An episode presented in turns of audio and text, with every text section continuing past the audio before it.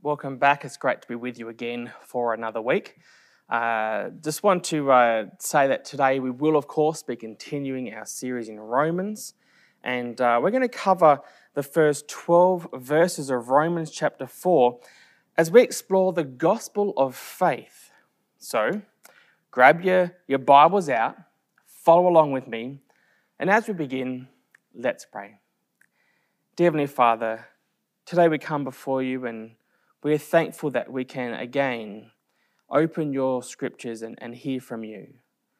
Lord, we pray that you would speak through us, uh, sorry, speak to us, and uh, that, that we would be responsive to what you are saying to us. Lord, may your spirit within us stir us and motivate us to not only hear and listen to your word this morning or today, or whenever we're watching, but Lord, that you would go before us and prepare a way for us to enact and to act upon those things that you are guiding us into. I pray this in the name of the Lord Jesus. Amen. Well, last week from chapter 3, we saw that faith is the key that unlocks the gospel. Faith and faith alone is how we are saved. That, that is the message of the gospel the good news that by faith, God declares us righteous because of the sacrifice of his son Jesus, which paid the penalty that our sin deserved and is a gift to all who believe. It cannot be earned. But imagine, if you will, for a moment, that you are a Jew and you've been taught all your life that your salvation comes through keeping the law. Is Paul talking about something brand new here? Is Paul teaching a new way of salvation? Is, is this something that, that's brand new? Is this revolutionary for them? Is it some sort of brand new method of salvation since we've seen Paul contrasting faith and the law? Was justification by faith a uniquely Christian revelation contrasted with Jewish doctrine? Well, it's a bit like this. Have you ever struggled putting a doona inside a doona cover? You open it up, you, you throw it in, you try to grab the corners, you know, give it, give it a shake, and, and then, you know, it twists or it slips out, and oh my goodness, I have even resorted to climbing inside the doona cover to try and put that thing in the right place and try and try and you know then get out again without having an issue. Trying to wrestle it into position. You know one of the most ridiculous endeavors in the history of humankind i think is actually trying to put a doona inside a doona cover. Have you ever tried the star method that's where you lay your doona cover out on your bed. You grab one corner with one hand, you grab another corner with the other, and then you like dive into the doona cover and stick them out and then try and snake your way back out with leaving it all there. Have you ever tried doing that? The doona never stays where you put it, though. It's stupid, it's frustrating, and it's annoying. But then Kelly and I came across a new technique, a new method that we saw on YouTube. And there, there really is a tutorial on just about everything on YouTube. You see, what you do is you turn the cover inside out and lay it on your bed. Then you lay the doona over the cover. Then you roll from the top, you roll the doona and the cover together. Then you flick it through the bottom, and then you just roll it out. And it is mind blowing how easy it comes. And if you want to take it to like the next level, as Kelly did, you put press studs on the doona in the corners in the middle before you roll it down. You put press studs so it stays there and so that it, it never slips down. It was it's almost like a life-changing moment to no longer have to wrestle a doona to get it inside a doona cover. So, was justification by faith some sort of new Christian method of salvation that differed from Jewish doctrine, like that new method of putting a doona inside a doona cover? you know, simple, quick, and easy? Was it a new method that did away with all the messy and bloody sacrifices and replaced all of that with something new? Was, was faith the new method of putting in the doona? Quick, simple, easy, no fuss, no mess, no anguish, no frustration. Could it really be as simple as faith? What about all the works? What about all the stuff that they had been taught to do to please God? How could it be possible that justification is by faith alone? Well, Paul sets off to answer uh, this very logical and practical question. Romans chapter 4, verses 1 to 3. What shall we say was gained by Abraham, our forefather according to the flesh? For if Abraham was justified by works, he has something to boast about, but not before God. For what does the scripture say?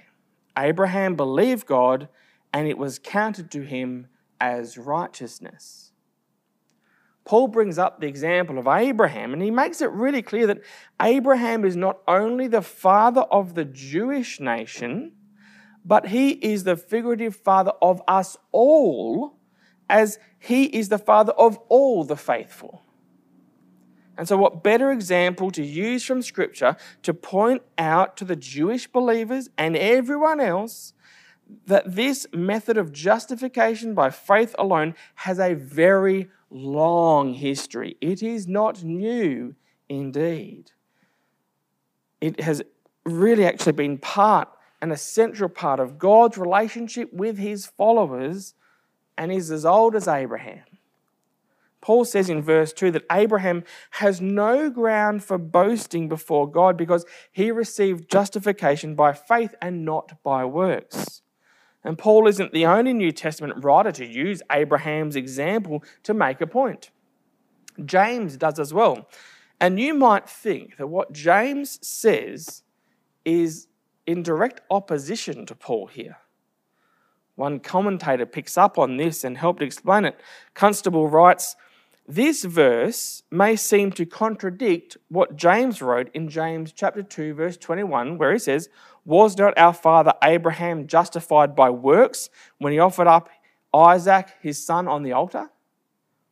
And, and the solution lies in the meaning of justification. So, justification means to declare righteous. It does not mean to make righteous. In Genesis 15:6, which is what Paul quotes here in Romans 4, we read that God declared Abraham righteous. In Genesis 22, 1 to 19, that story of, of, of Isaac, James wrote that Abraham's work declared him righteous. In other words, two different things.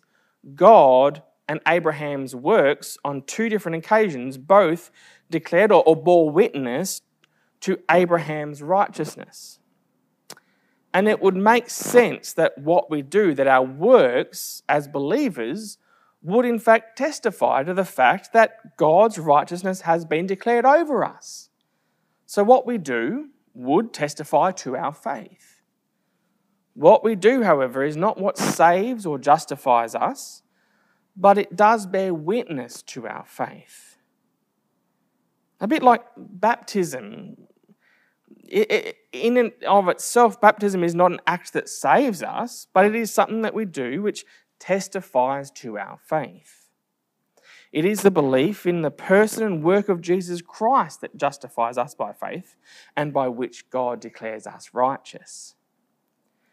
You know, trust in God's promises is, is what constitutes faith and what results in justification. The promises of God they vary. These promises constitute the content of faith. The object of faith does not vary, however. It is always the person of God. For us, God's promise is that Jesus Christ died as our substitute and satisfied all of God's demands against sinners. And it's important to note that, that God credited Abraham's faith to him as righteousness. Verse 3 faith itself is not righteousness. faith is not meritorious in itself. It is only the vehicle by which God's righteousness reaches us. However, it is the only vehicle by which it reaches us. Calvin once wrote Faith rests not on ignorance, but on knowledge. And this is indeed knowledge not only of God, but of the divine will. You know, faith is not ignorant. In fact, faith is informed. It is based upon knowledge as God has revealed himself to us. And of all of this, there can be a tendency to oversimplify the gospel a bit here. It is true in one sense that faith alone is all that is necessary for salvation. But it does go deeper. It goes deeper than just mental assent. It goes deeper than, than simply acknowledging certain facts as true. Saving faith goes beyond that and rests our hope for the future on them without adding anything else. This is really important. It is not just agreeing with our minds, but it is placing our hope and our future on the promises of God. R.C. Sproul once said this Hope is called the anchor of the soul because it gives stability to the Christian life. But hope is not simply a wish. You know, I wish that such and such would take place. Rather, it is that which latches on to the certainty of the promises of the future that God has made. But latching on to the certainty of the promises of the future that God has made sounds amazing. But in practice, it, it may not be easy. I would love it if God could map out everything for me how everything fits together and, and how I can live and according to His will day by day, what's coming up in the future, what's in store for me individually, my family, our church. You know, I'd love it if God was able to give me that sort of information. You know, how is his life going to be in two years, in 10 years' time? And, and how are we going to get out of this, this mess that we're in right now? You know, I, I would have if God could lay that all out for me, I would have super duper confidence, you know, that I'm doing His will. But I'm not sure if God really actually works like that. See, that's where faith and, and trust, you know, come in. In his book Crazy Love, Francis Chan writes this. He writes, We are scared to make mistakes, so we fret over figuring out God's will we wonder what living according to His will would actually look and feel like, and we are scared to find out. We forget that we were never promised a 20 year plan of action. Instead, God promises multiple times in Scripture never to leave or forsake us. God wants us to listen to His Spirit on a daily basis and even throughout the day. My hope is that instead of searching for God's will for my life, each of us would learn to seek hard after the Spirit's leading in my life today. You know, how amazing is that shift in focus? What a practical way to put our faith in action. How can we place our hope and our future on the promises of God? By seeking hard after the Spirit's leading in my life today. For Abraham, he believed God and it was counted to him as righteousness. It was his faith that God recognized, and, and through Abraham's faith, God made that declaration. But then he backed it up with what he did. His belief informed his practice. You know, I love this way to sum up what this could mean for us in our life today. Martin Luther said, Live as if Christ died yesterday rose this morning and is coming back tomorrow. I've modified it a little bit. Live as though Jesus is coming back tomorrow, but plan as though he's coming back decades from now. Know, if Jesus was coming back tomorrow, what would be the most important and the most pressing thing for you to do today? But why wait any longer? why not just do it today? And if Jesus was coming back decades from now, what should you take into consideration in your plans for the future? What plans should you be making? Well, maybe you should make those plans and put those plans in place and, and in action. There should be nothing holding us back. We should live as though Christ is returning tomorrow, but plan as though he's coming back decades from now. True faith means holding nothing back. It means putting every hope in God's fidelity to his promises. That is the gospel of faith at work in us. It is our great hope and confidence, and it must make a difference in our daily priorities to seek hard after the Spirit's leading in my life today and in our plans for the future. Paul, he then goes on to contrast faith and works. Verse 4 Now to the one who works, his wages are not counted as a gift, but as his due. And to the one who does not work, but believes in him who justifies the ungodly, his faith is counted as righteousness. Paul uses an example from everyday life. If salvation were based on works, then God, in granting a person salvation, would merely be repaying what he owed that person, just as an employer gives a worker wages for his work. Under the gospel, however, works come under a completely different equation. Righteousness does not come to those who work for God, since all, like Abraham, are, God, are, are by God's absolute standards ungodly. Rather, right standing, righteousness comes, as it did for Abraham, by believing in place of working. Belief, it's faith, not works. You know, work yields wages that the person working deserves or earns. Faith receives a gift that the person believing does not deserve or earn. And incredibly, God justifies those who not only fail to deserve justification, but deserve condemnation because they are ungodly or wicked. This is how far God's grace goes.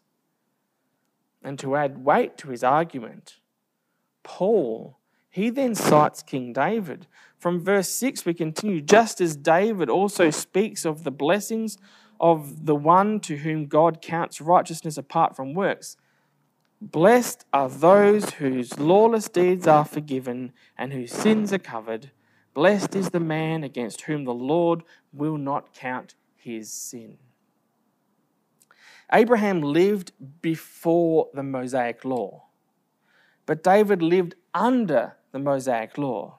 And we find Abraham's story in the law section of the Hebrew Bible and David's is in the prophets section of the Hebrew Bible. Abraham represents the patriarchal history of Israel. In the past, you know, the patriarchs, the fathers, but David, the monarchy, the kings, the king period, the monarchy period. And Paul is using the example of David to add weight to his argument as he demonstrates justification by faith with Abraham, who was before the law, and now with David, their greatest king who ever lived under the law. And as Israel's greatest king, you could assume that David would have been a strong advocate for Mosaic law, for, for the law handed down by Moses. And he was, but he did not view it as the key to justification. The passage Paul quoted from David's writings, Psalm 32, verses 1 and 2, does not state directly that David himself received justification by faith, though he did. It stresses that those to whom God calls righteous, the justified, are blessed, to those who God calls righteous. You know, David is not a new illustration of this doctrine, but a new witness to it. He is another example, as Abraham is, that justification is by faith alone and it is not by works. Paul doubles down on his point from verse 9. Is this blessing then only for the circumcised or also for the uncircumcised? For we say that faith was counted to Abraham as righteousness. How then was it counted to him? Was it before or after he'd been circumcised? It was not after, but before he was circumcised. He received the sign of circumcision as a seal of the righteousness that he had by faith while he was still uncircumcised. The purpose was to make him the father of all who believe without being circumcised, so that righteousness would be counted to them as well, and to make him the father of the circumcised, who are not merely circumcised, but also walk, who also walk in the footsteps of the faith that our father Abraham had before he was circumcised. The main point here that Paul is making is that Abraham was righteous before God, before he was circumcised. And therefore, circumcision is unnecessary in order to belong to God.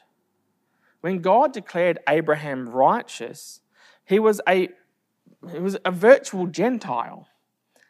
It was 14 years later that Abraham underwent circumcision. Abraham's example proves that God's righteousness can be declared over us regardless of any external marker. It is by faith alone. You see, circumcision was a sign and seal of Abraham's righteousness that belonged to him by faith. It was a sign of his covenant relationship that God entered with Abraham. His circumcision was a sign or label of what he already possessed. In other words, circumcision documented and ratified the righteousness by faith that Abraham enjoyed before his circumcision. I guess you could liken this for us as believers, you could liken it to baptism. You could look at our baptism as the sign and seal of our righteousness that belongs to us by faith. Baptism documents the righteousness by faith that we enjoy before God as believers in the gospel of Jesus Christ, not with any external bodily marker, but by an event, an occasion, marked in our memory as we publicly declare our faith in Jesus Christ. And if you have not yet been baptized, we're putting together a list. There's already two people on it. And I'd love to speak to you about becoming baptized if you haven't yet and about publicly declaring your faith in Jesus Christ.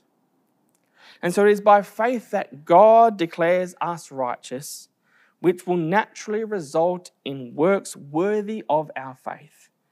But it is by faith alone that we are justified. So, what does this mean for you today? The good news of faith is that it alone is what justifies us. It is by faith alone that God declares us righteous. And what we do from that point is a daily choice we have to make. That reality will never change.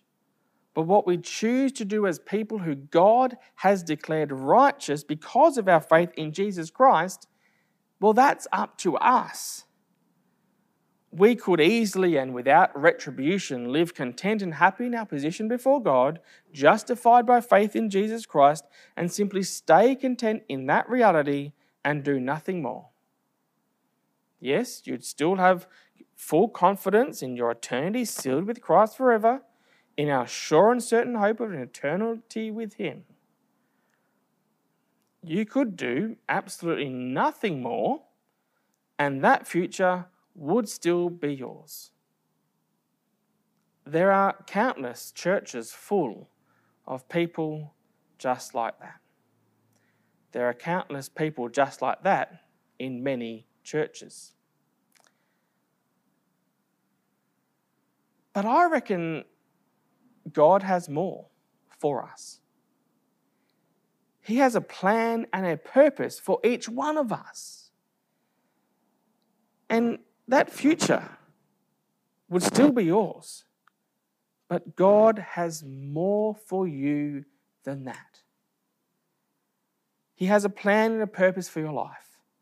He wants you to do and be more. He doesn't want you to stay as you are, content in His promise of eternal life, which you have guaranteed through faith.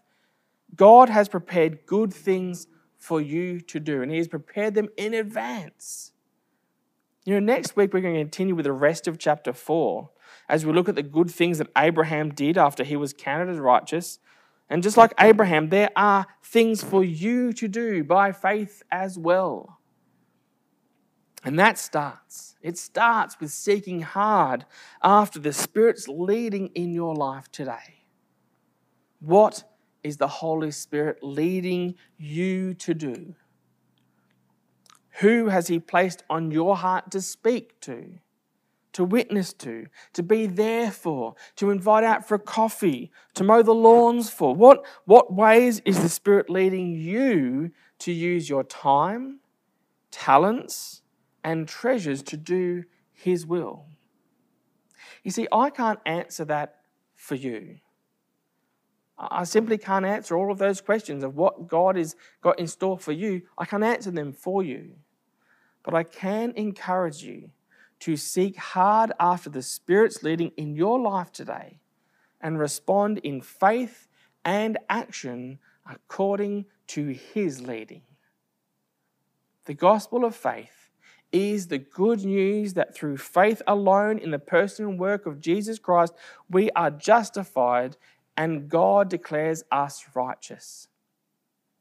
From that position, from that reality, may we seek hard after the Spirit's leading in our lives each day and do what God has planned before for us to do, to step out in faith and to, to go and, and be the very presence of Jesus and to bring hope with us wherever we go.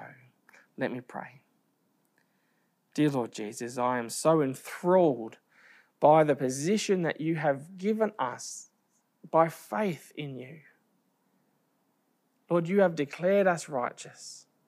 We are justified by faith and by faith alone, not by works, but simply by faith.